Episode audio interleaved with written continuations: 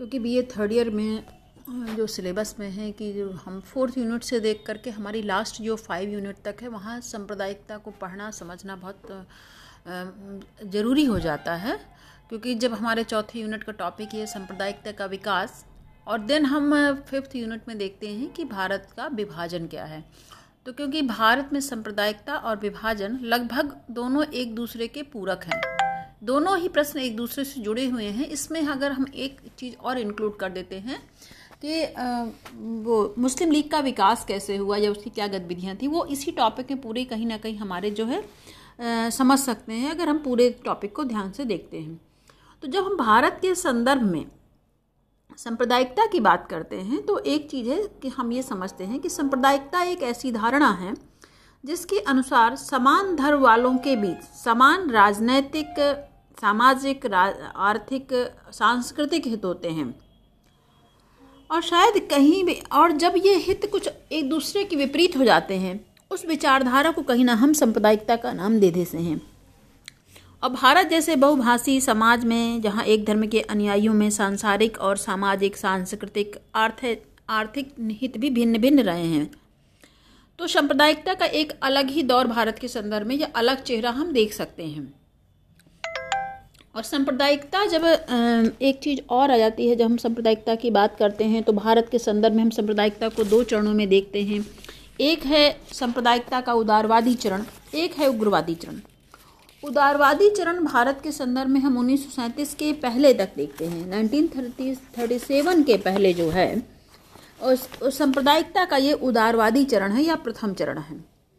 उन्नीस सौ सैंतीस के बाद जो आता है, वो उदा, उग्रवादी चरण जो आता है, उसे हम सांप्रदायिकता का द्वितीय चरण कह सकते हैं, जहाँ की सांप्रदायिकता में जो विभिन्न धर्मों या अनुयायी, विभिन्न धर्मों के अनुयायी लोग हैं, वो एक दूसरे के जो है विरोधी हो जाते हैं। और सांप्रदायिकता ही ऐसी विचारधारा है, जिसके आधार पर सांप्रदायिक राजनीति खड़ी होती है। सांप्रदायिक हिंसा, सांप्रदायिक विचारधारा का ही एक स्वाभाविक नतीजा है।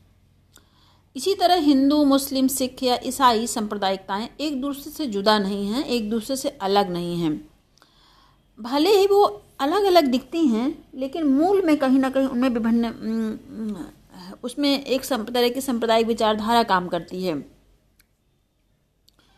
सांप्रदायिकता के जो हम पहले चरण को उदारवादी या नरमपंथी सांप्रदायिकता कह सकते हैं। लेकिन जहाँ सांप्रदायिकता दूसरे चरण में प्रवेश हो जाती है या उग्रवादी चरण में चली जाती है तो वहाँ उसका मिजाज हिंसक हो जाता है, आपस में भय का वातावरण होता है, घृणा का वातावरण होता है। और 19 1937 के बाद भारत के संदर्भ में हमें ये चीज़ें दिखना शुरू हो चुकी थी। लेकिन एक प्रश्न आता है कि ये सांप्रदायिकता का विकास भारत में किस तरह से हुआ? तो हम भारत के संदर्भ में जब सांप्रदायिकता की बात करते हैं तो कहीं ना कहीं ये निश्चित है कि भारत में जो भी सांप्रदायिकता का विकास हुआ वो जो है आ, हम ये कहें कि ब्रिटिश राजनीति की देन है या ब्रिटिश गवर्नमेंट की देन है। क्योंकि इसके पहले भारत में सांप्रदायिकता जैसे तत्व तो नहीं दिखाई देते हैं। जैसा कि के बी कृष्णा ने लिखा कि सांप्रदायिकता का इतिहास भारत में ब्रिटिश नीति का इतिहास है। साथ ही यह भारत में मध्यम वर्गीय चेतना के विकास और अनेकता तथा राजनैतिक शक्ति के लिए मध्य वर्ग की बढ़ती हुई मांग का इतिहास है। किंतु अंग्रेज़ी साम्राज्यवाद इसका केवल एक पक्ष है और देश की सामाजिक अर्थव्यवस्था इसका दूसरा पक्ष है। तो हम ये कहें कि साम्राज्यवाद, आर्थिक व्यवस्था जो भी डेवलप हुई, उसमें आपस में उसने सांप्रदायिकता को बढ़ाने में बहुत ज़्यादा, उसका एक बहुत इंपॉर्टेंट कंट्रीब्यूशन जो है रहा। इस तरह से हम देखते हैं कि जो सांप्रदायिकता को के संदर्भ में जब बातें आती हैं तो कहीं ना कहीं रोज़गार के अवसरों पर भी हमें डिस्कस करना पड़ता है कि भारत में रोज़गार के अवसर कम होने के कारण भी खासकर जब हमारे यहाँ ब्रिटिश आए तो और भी आवश्यक हो जाता है कि हम रोज़गार के अवसरों पर भी विचार कर सकें। और जब हम सर सैयद अहमद ख़ान का जो देखते हैं भारत के संदर्भ में उनका जो आंदोलन रहा या उन्होंने जो अलीगढ़ी आंदोलन चलाया, उसने सांप्रदायिकता के विकास में बहुत ज़्यादा योगदान जो है दिया। तो हम सबसे पहले एक चीज़ देखेंगे, सांप्रदायिकता के बाद जो सबसे पहले आता है कि भारत में सांप्रदायिकता के जो सांप्रदायिकता का विकास हुआ, उसमें ऐसा क्या कारण था कि सांप्रदायिकता का विकास होना भारत में शुरू हो गया? तो हम उसके पहले देखते हैं कि अठारह सौ सत्तावन के बाद से ही जो है, औपनिवेशिक सरकार ने एक मुस्लिम विरोधी नीति अपनाई। और क्योंकि मुस्लिम अपेक्षा के थोड़े से कंजर्वेटिव माइंडसेट के थे, और उनको जो है अंग्रेज़ी शिक्षा का लाभ भी नहीं मिल रहा था, सामाजिक और शैक्षणिक रूप से वो पिछड़े हुए थे और वो पिछड़ते चले गए। और जो जबकि 1857 का जो आंदोलन हुआ था, उसमें हिंदू और मुस्लिम ने जो है एक कंधे से कंधा मिलाकर जो अठारह सौ सत्तावन की लड़ाई लड़ी थी, उसमें ये महत्वपूर्ण हो गया था कि अंग्रेज़ों को लगने लगा कि हम फूट डालो और डिवाइड एंड रूल की पॉलिसी पर ही भारत में राज्य कर सकते हैं। अगर हम इन दो कौमों को बांट देंगे तो हमारा जो सांप्रदायिकता का विचारधारा को लेकर जिस हम भारत में जो अपना शासन चलाना चाहते हैं, वो हम, वो और मज़बूत, दिनों दिन मज़बूत होता जाएगा। इसी इसी क्रम में हम देखते हैं कि जब फूट डालो और राजनीति की बात चल, फूट डालो और शासन करो डिवाइड एंड रूल की पॉलिसी चली तो सर सैयद अहमद खान ने जो है इसमें एक, उनका जो अलीगढ़ी आंदोलन था, उसने एक और अपना योगदान दे दिया सांप्रदायिकता को और मोटिवेट करने में। शुरू में हालाँकि कह सकते हैं कि उनका जो एक माइंडसेट था, वो राष्ट्रवादी विचारधारा के मानने वाले थे, लेकिन धीरे और धीरे उन्होंने जो है अपनी एक पृथक तरह की, अलग तरह की राजनीति को अपनाना जो है उन्होंने शुरू कर दिया। और सर सैयद अहमद खां की राजनीति को जो है, कि हम कुछ कुछ मेन उद्देश्य देख सकते हैं। उसमें हम पहला देखते हैं कि वो चाहते थे कि मुस्लिम युवकों के लिए विकास के नए अवसर हों। दूसरा, वो चाहते थे प्रजातांत्रिक संस्थाओं के विकास को सीमित कर दिया जाए। इसीलिए डेमोक्रेसी के जितने जो चांसेस हैं, जो अवसर हैं, उनको सीमित कर दिया जाए। क्यों? क्योंकि उन्हें डर था कि जो मेजॉरिटी है भारत में, कहीं उन पर उसका कंट्रोल ना हो जाए। तीसरा, वो जो है, उनका एक और योगदान ये था कि ब्रिटिश राज्य के प्रति जो अपने मुस्लिम थे, उनको वो जो है अब प्रोत्साहित करना उन्होंने शुरू कर दिया था। और हम से कह सकते हैं नाइनटीन सेंचुरी के लास्ट में जो है ट्वेंटी सेंचुरी के स्टार्टिंग में जो है, औपनिवेशिक गवर्नमेंट ने एक सोची समझी रणनीति पर जो है काम करना शुरू कर दिया था। और ब्रिटिश नीति ने उदारवादी एवं साम्राज्यवादी विचारों का सामंजस्य जो है देखा जा सकता था। और उदारवादी विचारधारा में हम देखते हैं कि उन्होंने पहले जो है, हमारा जो मिडिल क्लास जो नया इमर्ज होकर के बाहर आ रहा था, उनके साथ उन्होंने एक रिलेशनशिप डेवलप करना शुरू कर दिया। और कहीं ना कहीं वो उदारवादी विचारधाराओं के जितने नेता थे, उनको लगातार संतुष्ट कर रहे थे, क्योंकि अब जो है भारतीय राष्ट्रीय कांग्रेस का उदय हो चुका है और जो उसके अंदर जो नरम दल और गरम दल है तो वो नरम दल की क्यों तब तक पकड़ बहुत ज़्यादा है तो उस पकड़ में जो है अपनी घुसपैठ ब्रिटिश गवर्नमेंट ने बना करके रखी थी। और वो केवल वही करते थे जो कि, जो मध्यम वर्ग है वो ऐसा करे कि ब्रिटिश गवर्नमेंट का बहुत ज़्यादा कोई भी उनके हित प्रभावित नहीं होना चाहिए। लेकिन बीसवीं हम देखते हैं कि बीसवीं शताब्दी के शुरू में जो है, जो भारत, जो भारतीय राष्ट्रीय कांग्रेस के अंदर जो उग्रवादी नेता आए और भारतीय राष्ट्रीय कांग्रेस जो है 1907 तक आते आते गरम दल और नरम दल में विकसित होती दिखाई देती है। उसने भी कहीं ना कहीं जो बाल गंगाधर तिलक और लाला लाजपत राय जैसे जो नेता आए, उन लोगों ने उग्रवादी विचारधाराओं को हिंदुवादी पुट को देना शुरू कर दिया और वहाँ से सांप्रदायिकता का विकास जो है, हम कह सकते हैं, जो जो तिलक का जो हिंदुत्व था, उसने भी कहीं ना कहीं जो है, सांप्रदायिकता के तत्व को प्रमोट करना शुरू कर दिया था।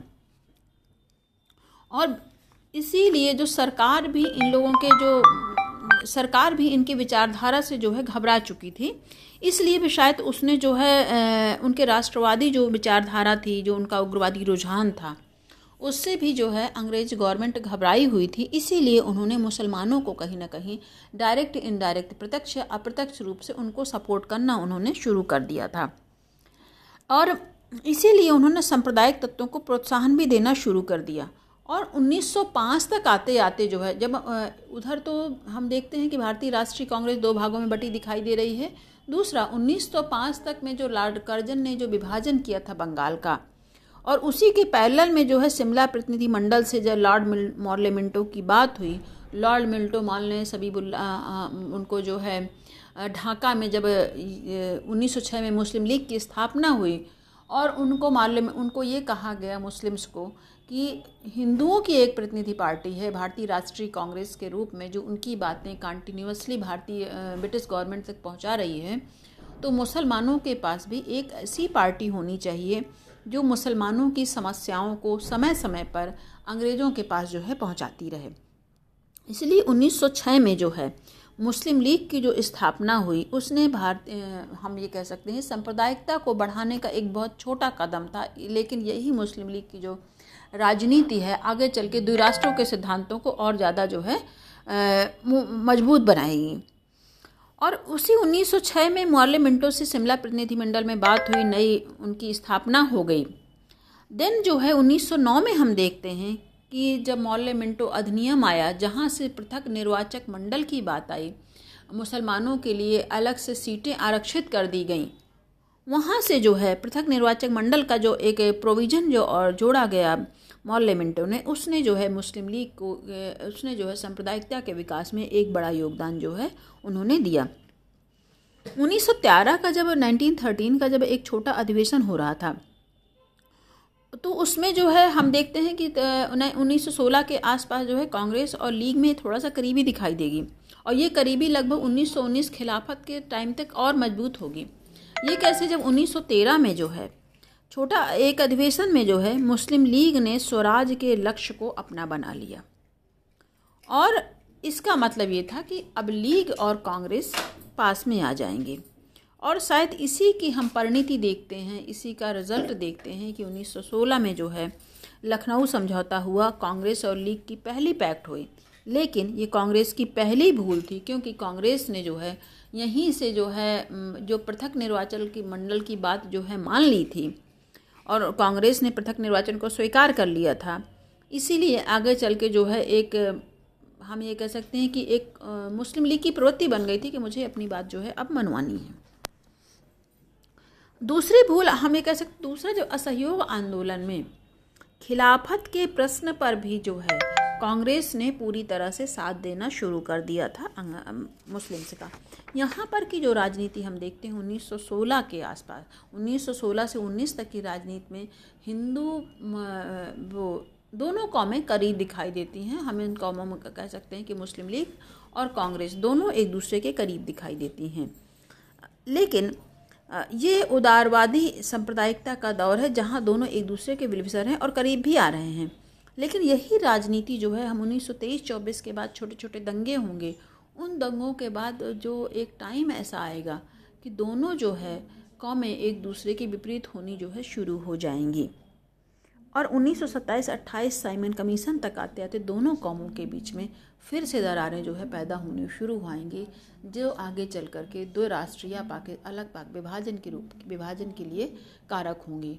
तो यहाँ तक भी हम अपना जब दूसरा सेगमेंट डालेंगे, उस सेगमेंट में हम नाइनटीन नाइनटीन के बाद या खिलाफत के प्रश्न के बाद राजनीति किस तरह से आई, हम उस पर बात जो है करेंगे।